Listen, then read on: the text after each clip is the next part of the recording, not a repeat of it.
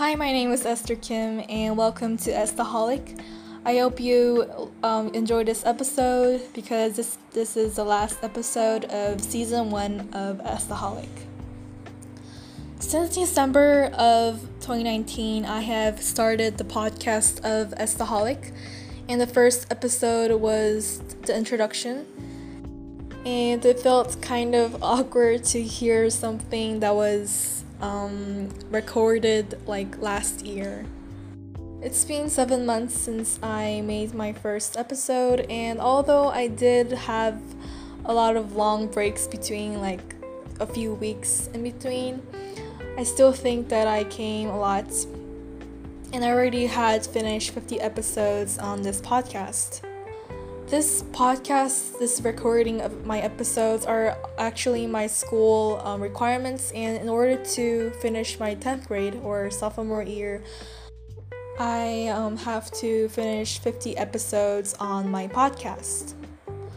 Well, eventually, I'll be coming back for season two of Estaholic um, next school year, so that's probably on August something.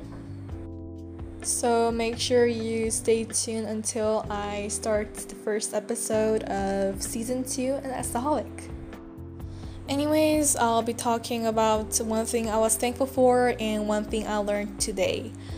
Today, um, one thing I'm thankful for is that I got to finish my um, 50th, 50th episode on my podcast and I'm able to finish all my requirements of my um, all my requirements for sophomore year.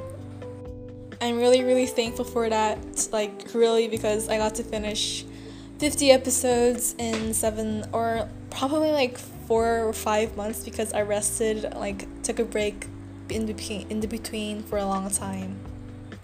One thing I learned today is that um, while I was eating lunch with my mom and dad, while my brother was at school as a teacher, um, my parents and I came to a cafe to eat um, pizza, and at the Volpaya Cafe, it was a really nice lunch and and for a dessert we drank coffee, which my dad ordered, and I actually asked him for a mocha coffee.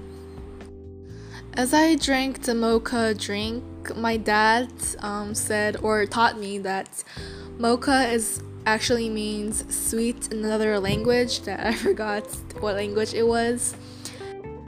And um, he said he also said that mocha coffee was the most sweetest kind of coffee drink ever. Well, I didn't know mocha was actually another language. I thought it was just purely English, but it was not. That's, anyways, that's what I learned and also what I was thankful for today. I'm gonna wrap up this episode and wrap up my podcast of season one. Please be safe and always, always be a staholic. Bye.